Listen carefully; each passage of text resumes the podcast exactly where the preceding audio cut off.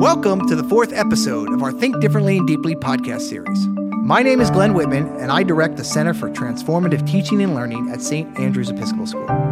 This series features authors from the upcoming volume of the CTTL's internationally recognized publication, Think Differently and Deeply, which has been distributed to over 10,000 teachers, school leaders, and policymakers worldwide. Today, I'm really excited to be talking with my colleague, Christine Lewis, who currently teaches fourth grade at St. Andrews and who is a CTTL facilitator of mind, brain, and education science workshops with our Teach for America DC region partners. This episode will focus on Christine's work supporting the social, emotional, and academic development of St. Andrews students. Welcome, Christine. Thank you. Awesome. Great to have you. Uh, let's talk about this idea of uh, reflection a bit. You know, you wrote this article when you were teaching as a third grade teacher. Right. You've now just finished a year teaching fourth grade. Uh, talk to me about the importance of students at any age, but certainly at our youngest ages, having experience reflecting on their work um, and what they are learning. Well, really, this came about because I knew going into third grade, because I had been in third grade previously, Sure. that a, a large number of students struggle in this particular year. And some teachers, and, and I might have referred to it as um, hitting the wall. Sure.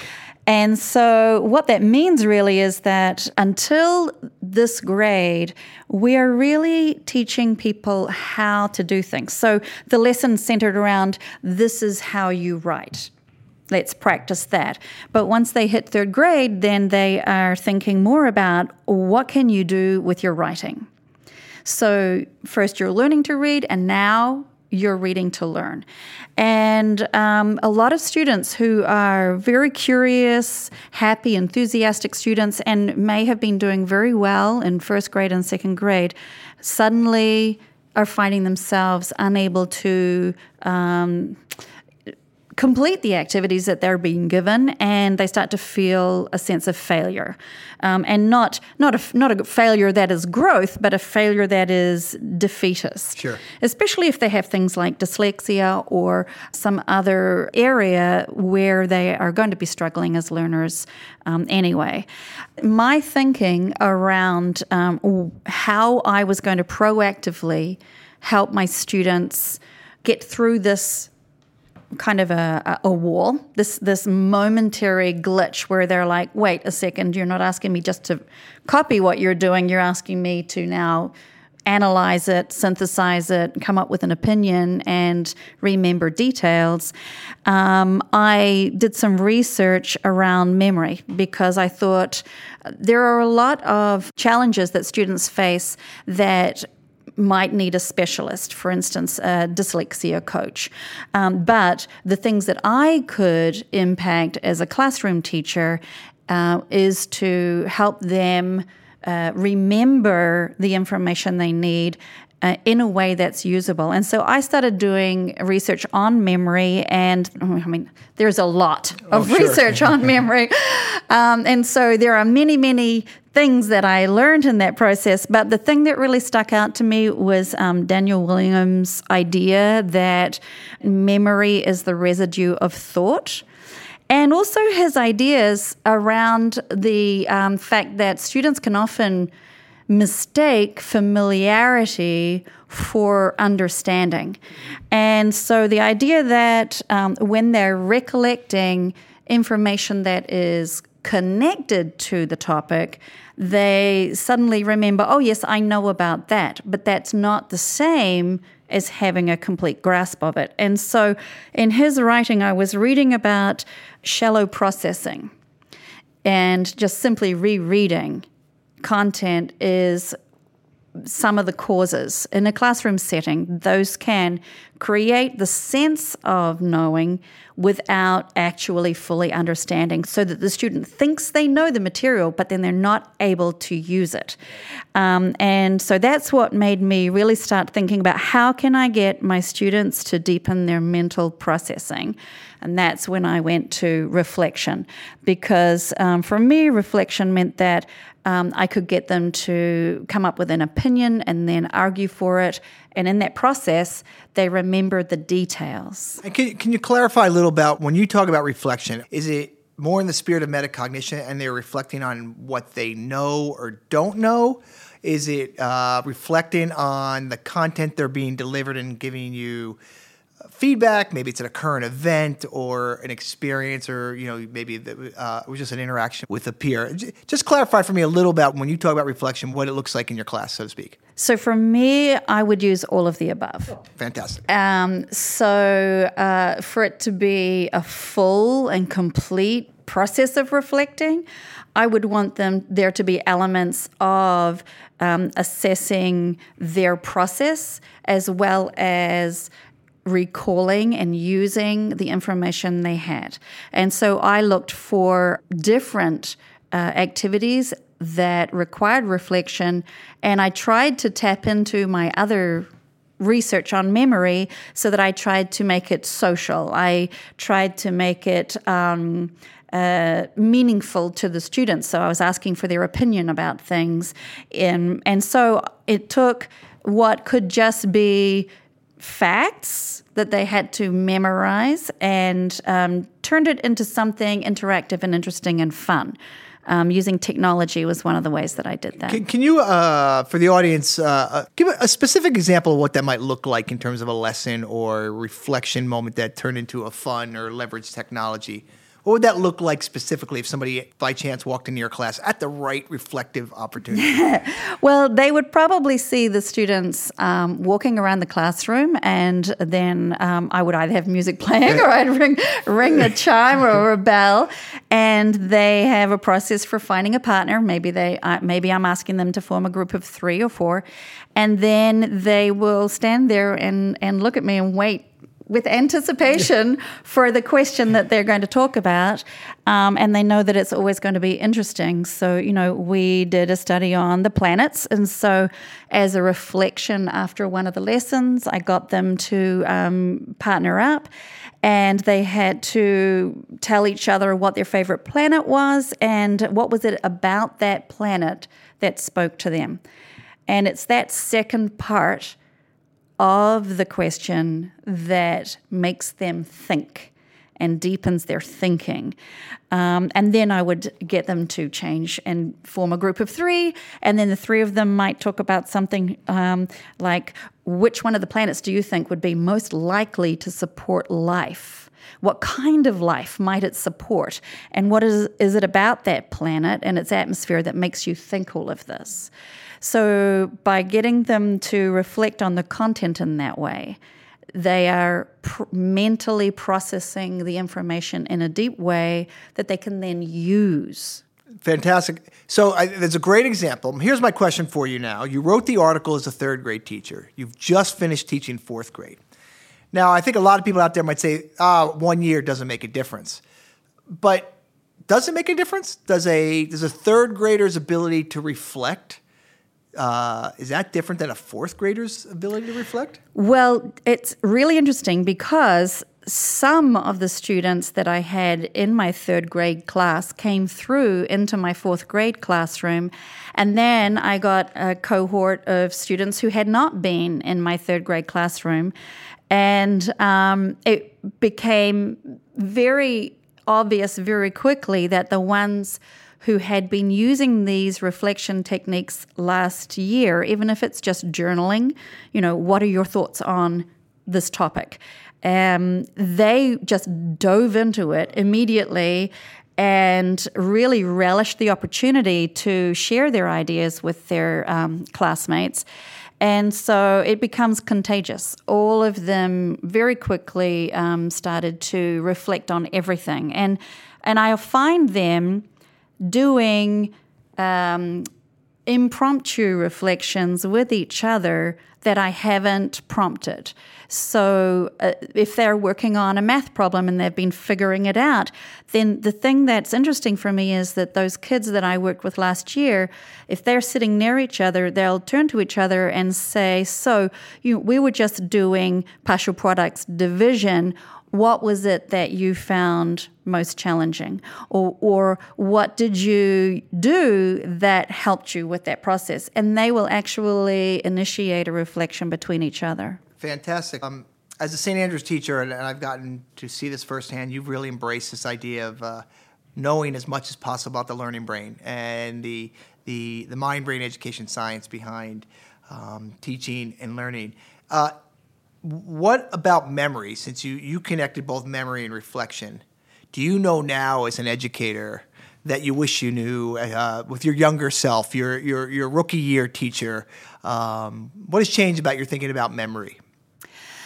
I think the most important thing for me is that now I understand more what my responsibility is as a teacher to set the scene for a deep usable memory to occur. So, um, in back in the day, you know, memorizing poems. I love, I still love those things. Sure, sure. It's it's always great to do that. Can you still me- remember a poem you uh, were asked while, a, while a young student in a far off place in the world? Uh, no, no. Your times tables, though, definitely. I bet you. Sure. Yeah, yeah. But uh, but so um, really, that's it. Is what is my my job? How to robustly encode? How to how to uh, use all of the science that's available to us to understand that they remember what they are learning in social context. They remember what they learn when they are happy. They remember what they learn when they ha- are being active and um, are moving around. And so, um, knowing all of that, putting all that together, helps me front load success for them when I'm introducing new content. And also, this reflection piece is my way of deepening that. Um, it's a part of the, the spacing effect.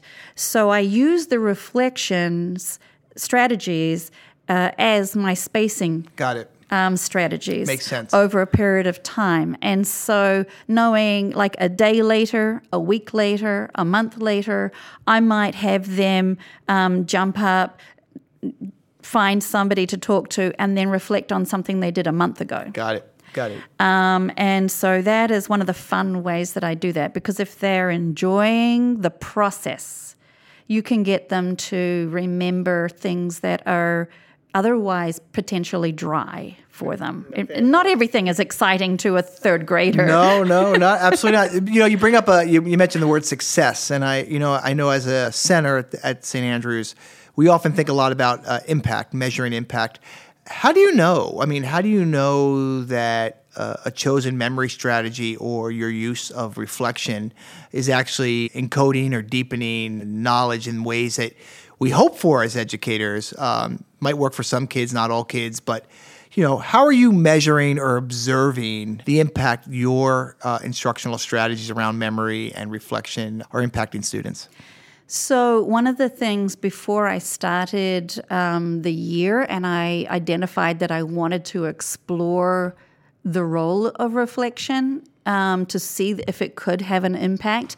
So, what I did was I would I taught a unit using my old strategies, my regular regular strategies. Right. And then um, we did formative assessments, but we also did culminating assessments uh, around the material. And then um, what I did was I intentionally tried to um, uh, replicate the volume of detailed information that I wanted the students to know in a, a fresh unit. Um, but I was using the reflection uh, all the way through it. And also, I used it as a study tool immediately prior to the culminating assessment, well, I noticed I could see in the data an increase in um, their scores. So, not every child went up as much as each other. Some children went up significantly, um, but some children had a small shift.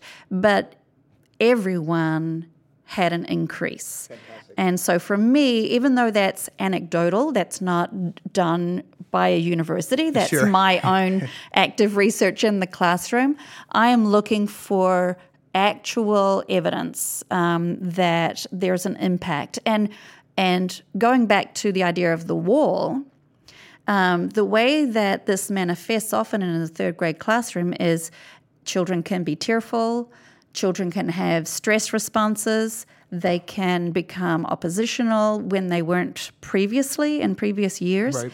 And these are all symptoms of like a, a like I used to be able to do this, now I feel like I can't do it. Right. And um, so, um, anecdotally, in terms of their social and emotional ability to manage the change in expectation in third grade, um, the cohort that I was putting this reflection uh, activity into um, place with became very growth mindset because when we did reflections, it was always something that they could have an opinion about, something that they could learn from, and they would swap knowledge. Right. They learn more from each other than they learned from me. And so, um, so in terms of their social and emotional, their their stress indicators just it they never came to the point I was bracing myself, but it didn't happen Right. because they always felt they had another way. They they were learning, they were reflecting, they could improve. So a question I have for you is regarding uh, scale. You know, your your the students you did this with was a was a class of ten, right? I know there is teachers out there who a would love a class of ten, but b their reality looks like they might have a class of 30, 35 students. So so convince them that they should build in and that they can build in uh, reflective exercises into their pedagogical practice. So, um, yes, I do have a class of 10. But when you're going up to, say, a class of 24, class of 30, even, um, it can be done. And it can be done by the way that I train them. So, I start from the beginning of the year and uh, we start from scratch of what is the behavior expectation when you are walking around the classroom and you are finding a partner. So I And we, just to clarify, when you talk about training, it's it's getting your you're training your students. I am training good. my students. Perfect. Exactly. So I don't assume that they have any of the social skills that would be needed to execute any of these interactive or active um, reflections. Sure. So I have taught them. Uh, from day one of the year, how do you walk around the class? How do you respond if somebody asks you to be their partner? How do you speak to somebody who has just shared an opinion with you? Um, how do you word your opinion in a way that um, is is speaking your truth and uh, and not making someone feel that their truth may not be okay? Sure. Um, and so all of that has to be trained up front. Um, and then I, so I did all of that work um, during that first period of the year when I was doing the other unit that I then was testing. I was setting the stage for the students to be able to smoothly move into those reflections with success. Sure. And so, really, what I had to do was deconstruct every reflective um, activity that I had chosen for this um, year of study and decide exactly what I'm uh, asking the students to do. And then once I knew exactly what I was asking the students to do, I then taught them those skills, but in a low stakes situation where I might just be asking them, uh, you know, to tell each other what they did on the weekend or uh, what they hope to eat tonight for dinner.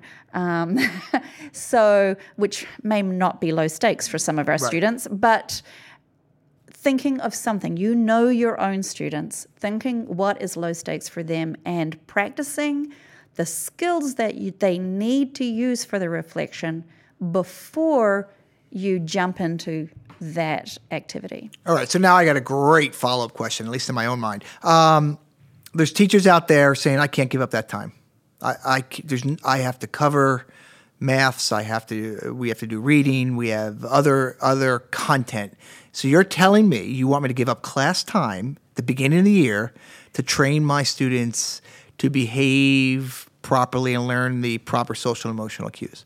So you have to convince me, Miss Lewis, why I should do that. So, in my experience, Okay. um, I have learned over the years that if I invest up front, I gain more in the end. So, in the years when I was teaching prior to investing that time, Sure. I would spend most of my days, most of the year managing misbehavior. Gotcha.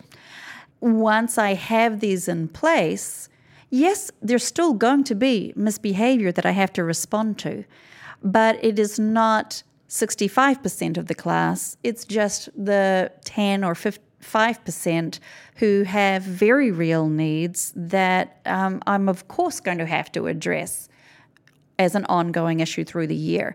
And also, um, I, it helps when I invest that time, it helps me identify the students who are going to need the ongoing support so that even if I have done the training, we have practiced it, even then, if I'm going to use it in a meaningful way as a part of a re- real reflection for content, knowledge, learning, then um, I will touch base with those students either remind them or have them tell me what the expectation is, or I might set something up where I have all of the class finds a partner, but I keep one child with me, and then I will partner them up later because perhaps that child can't manage being in the classroom and moving around without knocking over desks and um, you know banging into classmates sure. so and that's not a punishment that is me taking care of right. their need because i believe that when students uh, misbehave or act out in class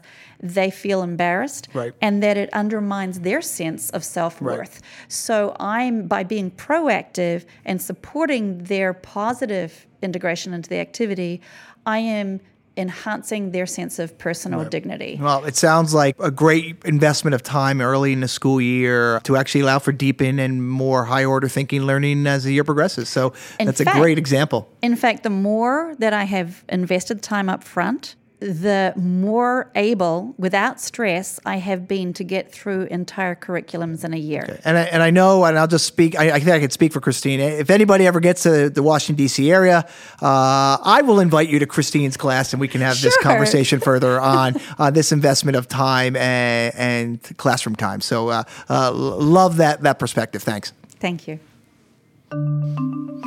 At St. Andrews, we often end our classes with some form of exit ticket or active retrieval of information that was a focal point of the day's class. We know from mind, brain, and education science research that if students don't start recalling or using their learning, they are bound to forget it. So, in that research informed spirit, here is your exit ticket. If you are a teacher or parent, what is one way you currently use or now plan to use reflection to help your students or children encode in their long term memory their academic and life experiences. Tweet your response to at the CTTL. We look forward to seeing what you come up with. The Think Differently and Deeply podcast is a production of the Center for Transformative Teaching and Learning at St. Andrews Episcopal School in Potomac, Maryland, where the mission is to know and inspire each child in an inclusive community dedicated to exceptional teaching, learning, and service. Each podcast is produced by Kirsten Peterson and mixed by Jordan Yance. Jordan also composed our theme music, which we lovingly call the Growth Mindset. If you like what you heard today, please subscribe to the podcast. You can find us on Apple Podcasts, TuneIn, and more.